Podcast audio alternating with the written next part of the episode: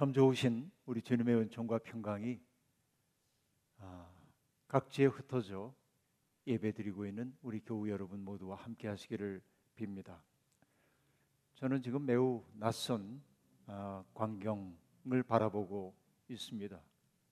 이맘때가 되면은 빈자리가 없이 가득 차 있었던 이 예배당이 지금 텅 비어 있습니다.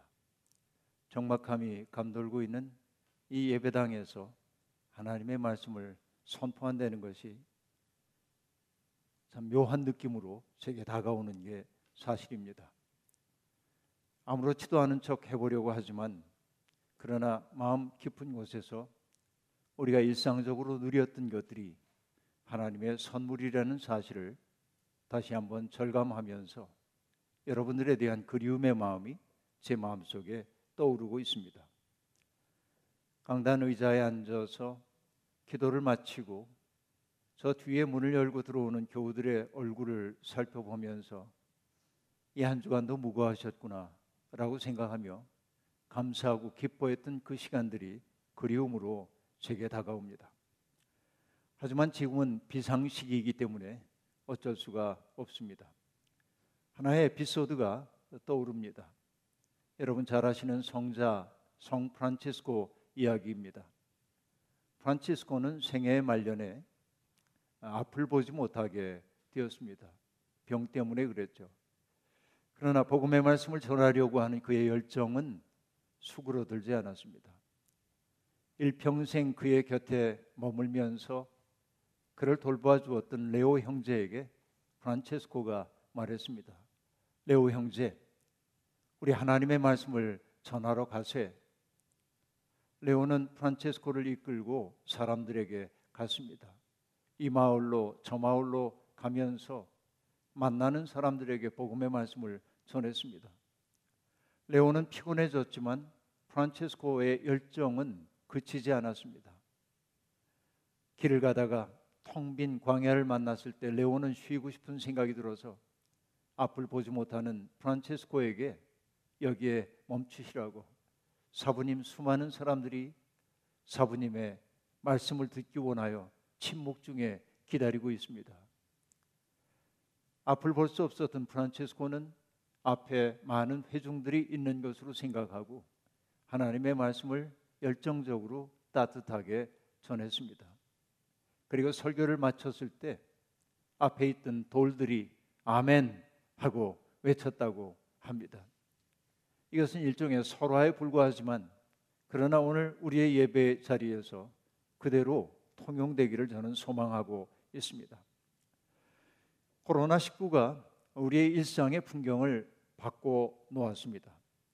거리를 걷는 사람들, 차를 타고 다니는 사람들 보면 다 마스크를 쓰고 앉아 있고 그리고 사람들은 거의 무의식적으로 자기에게 다가오는 사람에게 멀어지려는 몸짓을 보이기도 합니다. 감염에 대한 공포가 이웃에 대한 거리감을 만들어내고 있는 이 현실이 매우 마음 아픕니다. 조심해서 나쁠 것은 없지만 서로 마음 상하지 않도록 세심한 배려를 해야 할 때라고 그렇게 느끼고 있습니다.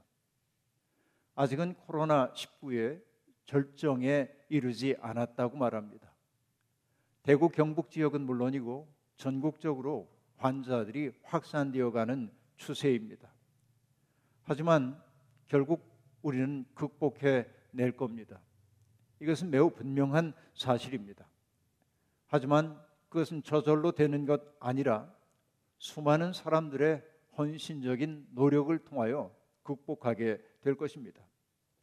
위기의 시대일수록 그 사람이 어떤 사람인지 그 문명이 어떤 본질을 가지고 있는지가 오롯이 드러나는 법이라고 말하고 있습니다. 엊그제 읽었던 어느 컬럼에서 컬럼 기고한 사람은 워런 버핏이라고 하는 사람의 말을 인용했습니다. 누가 알몸으로 수영하고 있는지는 썰물이 되면 알 수 있다라고 말했습니다. 위기의 시대일수록 사람 때문에 본질이 드러난다는 말로 받아들이고 싶습니다. 맥락이 조금 다르기는 하지만은 우리의 삶에도 그대로 적용될 수 있는 말입니다. 집에서 교회를 오면서 공원을 걸으면서 저는 곰곰이 생각해 봤습니다. 누가 참 사람인가? 거룩하다고 하는 것은 무엇일까라는 질문 말입니다. 그러면서 저는 이런 생각을 떠올렸습니다. 지금 방역을 위해 최선을 다하고 있는 사람들, 감염의 우려가 있음에도 불구하고 환자들을 돌보기 위해 불철주야 수고하고 있는 그들이 설사 그들이 교회에 속한 사람이 아니라 할지라도 그들이 거룩한 것 아닌가? 동료 인간들의 어려움들을 해결해 내기 위해서 위험을 무릅쓰고 있는 그 사람들이 참 사람이 아닌가 하는 생각 말입니다. 거룩함이라고 하는 것은 어떤 상태를 뜻하기보다는 삶을 통해 입증되고 있는 하나님의 모습이라고 말할 수 있겠습니다. 질병의 종식을 위해 불철주에 애쓰는 의료진들, 손길이 부족하다는 소식을 듣고 서슴없이 현장으로 달려간 그 수많은 사람들, 필요한 물품을 공급해주는 손길들, 이런 분들이야말로 인간의 존엄과 아름다움을 거룩함을 몸으로 보여주는 사람들이라고 말할 수 있겠습니다. 이분들은 우리의 생명이 개체로서의 생명만이 아니라 서로 연결되어 있는 존재임을 오롯이 보여주고 있는 사람들. 하나님이 창조자라는 사실을 몸으로 입증하고 있는 사람들이라 말할 수 있겠습니다. 돈벌이를 위해 마스크를 사재기 한 영악한 사람들도 있지만 이들보다는 좋은 사람이 많다는 것이 우리 사회의 희망이기도 합니다. 누가 보더라도 다이내믹하기 이를 데 없는 우리 사회가 이런 위기를 함께 겪으면서 조금 더 따뜻하고 남을 배려할 줄 알고 그리고 안전하고 평화로운 사회로 변해갈 수 있다면 위기를 기회로 삼는 지혜로움이 우리의 몫이 아닌가 하는 생각을 품어봅니다. 사순절 첫 번째 주일인 오늘 우리는 매우 익숙한 본문과 마주하고 있습니다. 뱀의 유혹에 넘어간 사람들 말입니다. 뱀의 등장과 더불어서 아름답고 그리고 평화로웠던 에덴 동산의 고요함은 깨지고 맙니다. 왜 하필이면 유혹자가 뱀일까요? 어떤 사람들은 꿈틀거리는 것을 싫어하는 인간의 본능을 여기에 투사한 것이라고 말하는 이들도 있습니다. 그것도 일리가 있습니다. 그런가 하면 고대 동방 세계에서 널리 퍼진 뱀에 대한 숭배를 경계하기 위한 것이라고 말하는 사람들도 있습니다. 우리가 알다시피 뱀은 허물을 벗는 존재이기에 옛 사람들은 뱀이 불사의 존재라고 그렇게 느끼기도 했습니다. 땅바닥을 기어다니기 때문에 땅의 소리에 가장 민감한 것이 뱀이라고 그들은 느끼기도 했던 것입니다. 그래서 이집트의 왕인 바로의 왕관에는 코브라가 새겨져 있습니다. 코브라는 왕을 지켜주는 부토신 신이라고 여겨졌습니다. 그러므로 이스라엘 사람들이 이 성서를 기록했을 때 경계하고 있는 것은 바로 제국들의 그 가치관에 넘어가면 안 된다 하는 그런 이야기로 뱀을 유혹자로 등장시켰다 이렇게 얘기를 하고 있습니다. 그런데 성경 기자는 그런 일체 설명을 다 배제하고 뱀은 가장 간교했다라고 말하고 있습니다. 성경에 등장하고 있는 뱀은 정말로 사람의 마음 속에 생겨난 조그만 허점을 파고드는데 명수인 것을 우리가 알아차릴 수 있습니다. 뱀은 동정심에 가득 찬 어조로 여인에게 말을 건넵니다. 하나님이 정말로 너희에게 동산에 있는 모든 나무의 열매를 먹지 말라고 말씀하셨느냐? 이렇게 묻습니다. 유혹은 언제나 나를 우애주는 척, 염려하는 척 하며 다가옵니다. 신천지가 외로운 영혼들을 세심하게 돌보고 위로하며 포섭해야 할 대상들에게 다가서는 것을 생각해 보면 금방 알 수 있는 대목입니다. 뱀이 하는 말, 정말로라고 하는 말이 참 교묘합니다. 설마 그럴 리는 없겠지라는 뉘앙스를 풍깁니다. 그런데 정말로라고 하는 그 말이 여인의 마음 속에 조그만 틈을 만들어내고 있음을 우리가 알 수 있습니다. 그때 여자가 대답합니다. 우리는 동산 안에 있는 나무의 열매를 먹을 수 있다. 여기까지는 별 문제가 없습니다. 그러나 그 다음에 뭐라고 얘기하냐면 그 다음에 나오는 말이 문제인데 그러나 하나님은 동산 한가운데 있는 나무의 열매는 먹지도 말고 만지지도 말라고 하셨다. 어기면 우리가 죽는다고 하셨다라고 말합니다. 자, 여기에 문제가 있습니다. 여자의 말이 과장되어 있기 때문에 그렇습니다. 여자는 2장 17절에 나오는 금지 명령을 반복하고 있지만 2장 17절에 나오지 않은 단어 하나를 끼워 넣고 있습니다. 주님은 먹지 말라고 얘기했는데 여인은 거기에 한마디를 더 보탭니다. 먹지도 말고 만지지도 말라. 이런 말, 만지지도 말라는 말을 보태고 있습니다. 마음의 동요가 일어났음을 암시하는 대목입니다. 그것은 그 여인의 나름대로의 해석이었을 겁니다. 굳이 따지자면 여인의 말 틀리지 않습니다. 먹지 말라는 말 속에는 만지지 말라는 뜻도 내포되어 있다고 말하면 그 말도 일리가 있다고 우리는 끄덕일 수밖에 없어요. 이게 해석의 문제이기 때문에 그렇습니다. 하지만 아다르고 어다르다는 말이 있습니다. 말은 내 생각을 표현하는 도구이지만 그러나 내가 하는 말이 나의 감정이나 생각을 만들어내기도 하는 법입니다. 이것이 말의 기묘함입니다. 그래서 말은 참 심오합니다. 덧보태진 만지지도 말라는 말 속에서 뱀은 여자의 마음 속에 일어난 동요를 예민하게 알아차립니다. 그 순간 뱀은 아주 단호하게 여인에게 말합니다. 너희는 절대 죽지 않는다. 라고 말이죠.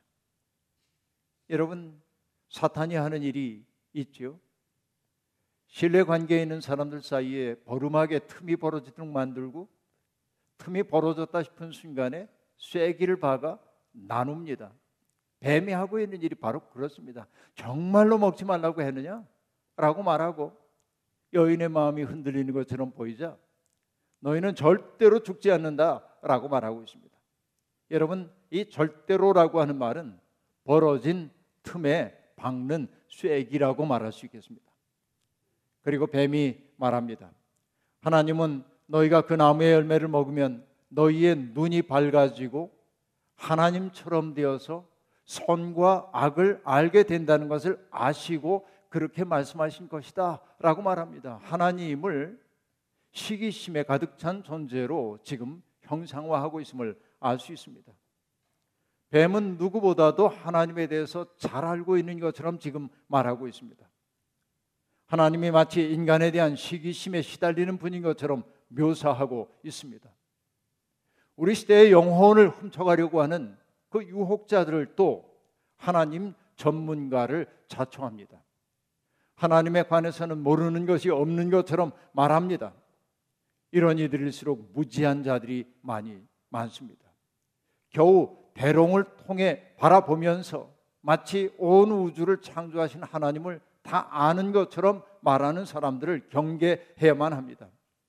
자기 확신에 찬 종교인들을 경계하라고 제가 누차 말하고 있는 것은 바로 그 때문입니다.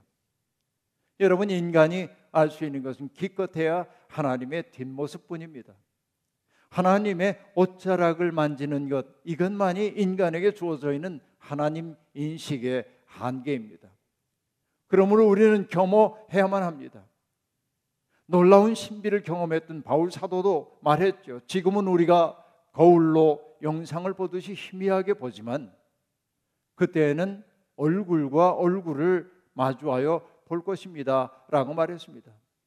그렇게 심오한 진리의 세계 속에 들어갔던 바울조차도 나는 영상 보는 것처럼 희미하게 본다고 말했습니다. 이것이 정직한 태도입니다. 뱀의 말을 여러분 한번 들어가 볼까요? 그 나무의 열매를 먹으면 눈이 밝아져 하나님처럼 될 것이다. 라는 이 말에서 주목해야 할 대목이 둘입니다. 하나는 눈이 밝아진다. 라는 말입니다. 이 말은 곧 선과 악을 알게 된다는 말로 설명되고 있습니다. 선과 악을 분별하는 사람이 되는 것은 좋은 일이지요. 선과 악을 분별하지 못하는 것은 아직은 미성숙이라고 말할 수 있겠습니다. 선악과를 따먹고 선과 악을 분별한다고 얘기하는 것을 어떤 철학자는 성숙의 징표라고 말하기도 했습니다. 그렇게 보면 그 옳은 얘기처럼 들립니다. 옳고 그름을 분별하는 게 도덕적 인간의 전제 조건이기 때문에 그렇습니다. 그러나 여기에서 선과 악을 알게 된다는 말은 유한한 인간이 마치 모를 것 없는 것처럼 판단하고 처신하고 남을 정죄할 가능성을 지금 말하고 있는 겁니다. 이것이 바로 타락입니다. 나의 한계를 자각하지 않고 내 기준 가지고 사람들을 함부로 판단하고 정죄하는 것 이것이 선악과를 따먹은 인간이 버리는 작태임을 우리가 알 수 있습니다. 오늘 우리 사회가 이토록 시끄럽고 갈등이 만연한 까닭은 선과 악을 구분하는 기준이 저마다 다르기 때문에 그렇습니다. 저마다 자기 기준 가지고 사람을 평가하기 때문에 그렇습니다. 바로 이것이 타락한 인류의 모습입니다. 제 눈에 안경이라는 말처럼 사람은 자기 좋을 대로 보는 경향이 있습니다. 확증 편향이라고 하는 말 여러분 아시죠? 자기의 선입견에 부합하는 정보만 받아들이고 그렇지 않은 정보들은 폐기해버리는 태도를 일컫는 말입니다. 우리가 인정해야 할 것이 있습니다. 세상에 어느 누구도 객관적일 수 없다는 사실 말입니다. 이것을 인정하는 사람이 성숙한 사람입니다. 내가 객관적일 수 없다는 사실을 인정할 때 비로소 나는 내 앞에 있는 나와 다른 사람의 말에 귀를 기울일 수 있습니다. 그와 대화를 할 수 있습니다. 대화를 통해 나 자신의 입장을 바꿀 수 있습니다. 이것이 성숙한 태도입니다. 그러나 내가 선악을 분별하는 주체 나는 확고한 기준을 가지고 있다고 말하는 사람들은 다른 사람들의 말에 설득당할 여지를 남겨두지 않습니다. 이것이 문제입니다. 여러분, 정말로 눈이 밝아진다는 것은 그런 것 아닙니다. 다른 이들 속에 숨겨진 아름다운 것을 발견하는 사람만이 눈이 밝다 말할 수 있습니다. 누군가의 속에 깊이 감춰져 있는 아름다움을 보고 호명해내는 사람이 눈 밝은 사람이라 말할 수 있습니다. 시몬에게서 베드로를 보시고 나다나엘에게서 간사한 것이 없는 사람을 보신 예수님처럼 말입니다. 그러나 현실은 정반대죠. 이게 뱀의 유혹에 넘어갔기 때문이에요. 이제 우리가 주목해야 할 두 번째 진술이 있습니다. 그것은 하나님처럼 될 것이라고 하는 말입니다. 이것은 참 근사한 유혹입니다. 이 말 속에 담겨 있는 기본적인 의미는 불사의 존재가 될 거라고 하는 말이죠. 사멸할 수밖에 없는 존재가 인간인데 불사의 존재가 된다는 것은 얼마나 매력적인 말입니까? 사람들은 그런 유혹에 빠지곤 했습니다. 불로 장생의 약을 구했던 진시황의 이야기를 우리는 잘 알고 있습니다. 자기가 시간 속에서 소멸할 수밖에 없음을 알고 나서 어떤 위대한 건축물을 통해 자기의 생을 유지하고 싶었던 사람들도 있습니다. 유한한 인간이 신을 자처하는 일도 자주 있었음을 우리가 알고 있습니다. 이런 욕망은 형태는 다르지만 우리 가운데서도 찾아볼 수 있습니다. 여러분 갑질하는 사람들을 보십시오. 돈이 많고 지위가 높다 하여 다른 사람들을 종처럼 취급합니다. 그들은 그럴 권리가 자기에게 있다고 느낍니다. 바로 이것이 뱀의 유혹에 넘어간 사람들의 태도입니다. 내가 신처럼 될 것이다.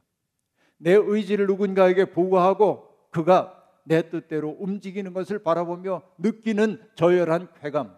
이것이 뱀의 유혹에 넘어간 사람들의 모습이라고 말할 수 있겠습니다. 발터 베냐민은 돈이 사람들에게 유사 전능성을 준다고 말한 바 있습니다. 돈으로 못할 일이 없는 것처럼 생각한다는 말이죠. 세상의 모든 유혹은 내가 하나님처럼 될 것이다라고 하는 말로부터 유래된다고 말해도 과언이 아닐 것입니다. 그러나 우리는 그 뱀의 말에 귀를 기울여서는 안 됩니다.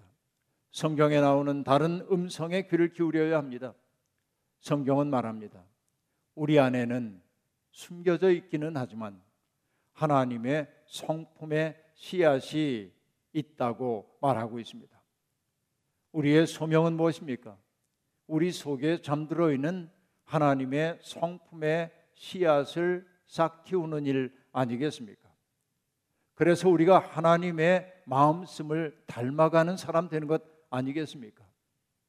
성경이 우리에게 증언해 주고 있는 하나님은 자비롭고 은혜로우시고 노하기를 더디하시고 그리고 한결같은 사랑과 진실이 풍성한 분이십니다.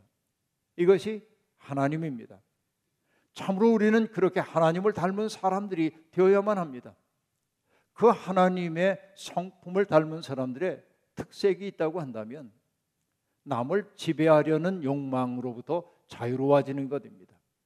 지배의 욕구를 내려놓고 누군가를 섬기려는 마음을 갖게 되는 겁니다. 힘이 있다고 해서 사람을 함부로 대하지 않습니다. 다른 사람 위에 군림하려 하지 않습니다. 은인 행세를 하지도 않습니다. 오히려 자기의 힘을 가지고 모든 사람을 섬기려고 합니다. 예수님이 말씀하셨죠. 내가 이 세상에 온 것은 양들로 하여금 생명을 얻고 또 얻어 풍성하게 하기 위해 왔다고 넘치게 얻게 하려고 왔다고 말씀하셨습니다. 그렇습니다. 우리 시대에 우리가 정말로 하나님을 닮은 사람이라고 한다면 이 시대에 하나님을 닮은 사람들의 삶은 어떤 모습으로 나타날까요? 저는 오래전서부터 하나의 단어에 주목했습니다. 그것은 아낌입니다. 우리 시대의 슬픔은 아끼지 않는 거예요. 물건만을 말하는 게 아닙니다. 사람을 너무 아끼지 않아요. 사람들을 함부로 대합니다. 이것이 여러분 하나님이 창조하신 걸작품에 대한 훼손 행위입니다. 나와 생각이 다르다고, 나와 입장이 다르다고 함부로 정죄하고 함부로 모독하는 그런 일들을 바라볼 때마다 저는 말할 수 없는 슬픔을 느낍니다. 하나님 믿는 사람들은 그러면 안 됩니다. 아낄 줄 알아야 합니다. 여러분 노자는 도덕경 59장에서 치인 사천 막약색이란 말을 하고 있어요. 사람을 다스리고 하늘을 섬기는 데 있어서 가장 중요한 게 뭐냐? 막약색이라는 건 색은 인색하다 하는 색자인데 그러니까 아낌만한 것이 없다라고 하는 거예요. 사람을 다스릴 때도 그렇고 하나님 섬길 때도 그렇고 아낄 줄 아는 사람이 돼야 돼. 이게 핵심입니다. 예수님의 삶이 그러했습니다. 어떤 사람도 함부로 대하지 않으셨습니다. 그 마음 하나 얻지 못해 우리 삶이 이 지경입니다. 유혹자인 뱀이 자리를 떠난 후에 여자가 눈을 들어 그 열매를 바라봅니다. 이전과는 전혀 다른 눈빛으로 바라보게 된 것이죠.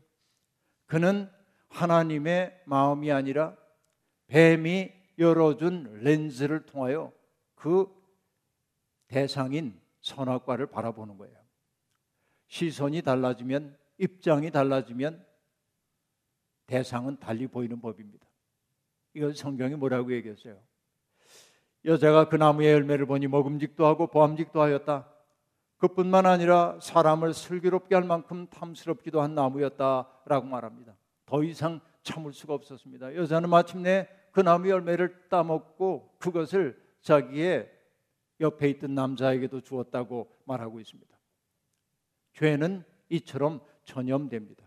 이것을 일러 신학자들은 죄의 사해성이라고 말합니다. 홀로 죄를 짓지 않는다라는 말이죠. 악동들은 사회가 금지한 행동을 할 때 머뭇거리는 동료들을 윽박질러 그 일에 동참하게 만듭니다.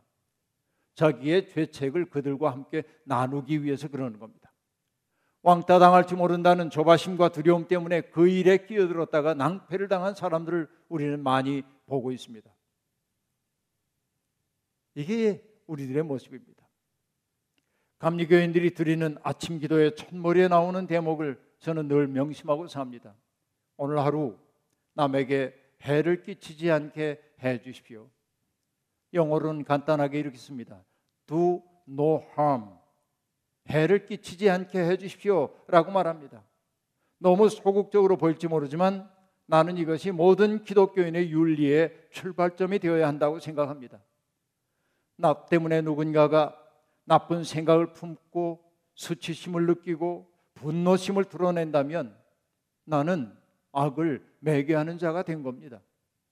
여러분, 내가 살아가는 그 모습이 누군가로 하여금 아름다운 삶을 꿈꾸게 하고 그 마음을 부드럽게 하고 그 사람 속에 있는 선의 가능성을 싹 틔우는 일이라고 한다면 나는 선을 매개하는 하나님의 일꾼이라 말할 수 있을 겁니다. 그 나무 열매를 먹고 눈이 밝아진 두 사람은 자기들이 벗은 몸인 것을 알아차렸고 무화과 나무 잎을렸고 부끄러운 데를 가렸다고 얘기하고 있습니다. 숨겨야 할 것이 생긴 겁니다. 이전까지는 서로 소통하며 전혀 거릴 것 없던 사람들이 숨겨야 할 것들이 생겨나게 된 겁니다. 이 말을 달리 얘기하면 뭘까요? 서로에게 떳떳하지 못했다. 그 내용이 무엇이든지 이것이 숨기고 싶은 마음의 비밀입니다. 세상에는 부끄럼조차 모르는 뻔뻔한 이들이 많습니다. 자기 이익을 위해 다른 이들을 수단으로 삼을 생각이 없을 때 지금 우리가 만나는 모든 이들을 하나님이 아끼시는 존재로 여길 때 우리는 영적 자유를 누리게 될 겁니다. 여러분 이 시대에 뱀이 하는 말에 귀를 기울이지 마십시오. 우리를 위하는 척하는 말에 속아 넘어가지 마십시오. 지금은 위기의 시간입니다. 이럴 때일수록 근본에 충실한 사람들이 필요합니다. 우리의 일상이 이루어지는 공간에 복과 기쁨의 매개자로 보냄받았다는 사실을 잊지 마십시오. 우울함에 빠지기 쉬운 시대이지만 믿는 사람다운 명랑함으로 다른 이들의 얼굴에 환한 햇살과 같은 미소 떠오르게 만드는 삶을 위해 한번 노력해 보십시오. 사순절 순례의 여정 내내 뱀의 속삭임을 물리치고 우리에게 가장 달콤하게 말해오는 뱀의 말을 물리치고 하나님의 세미한 음성을 들으면서 하나님과 동행하는 기쁨 누려 하나님께 영광 돌리는 우리 모두가 되기를 주의 이름으로 축원합니다. 주신 말씀 기억하며 거듭의 기도 잠시 동안 드리겠습니다. 자비로우신 하나님, 오늘 하나님 앞에 간절한 마음으로 빕니다. 저희들의 눈을 열어주시고 저희의 귀를 열어주셔서 달콤하게 속삭이는 뱀의 소리에 귀 기울이지 말게 도와주시고 세미한 중에 말 건네오시는 하나님의 음성에 반응하며 사는 우리가 다 되도록 역사하여 주옵소서. 어려운 시대를 살고 있습니다. 신처럼 되리라는 뱀의 유혹에 넘어가지 말게 도와주시고 하나님이 우리에게 위임해 주신 힘과 능력 가지고 다른 사람들을 복되게 하며 사는 아름다운 인생들 되게 하옵소서. 오늘 각자에게 주어져 있는 삶의 자리에서 정성을 다하여 예배드린 모든 교우들 저들 모두 건강하게 하시고 명랑하게 하시고 지지 말게 도와주시고 환한 햇살과 같은 주님의 은총 받아 사람들에게 따뜻함을 온기를 전하며 사는 우리 모두가 되게 하옵소서. 예수님의 이름으로 기도하옵나이다. 아멘.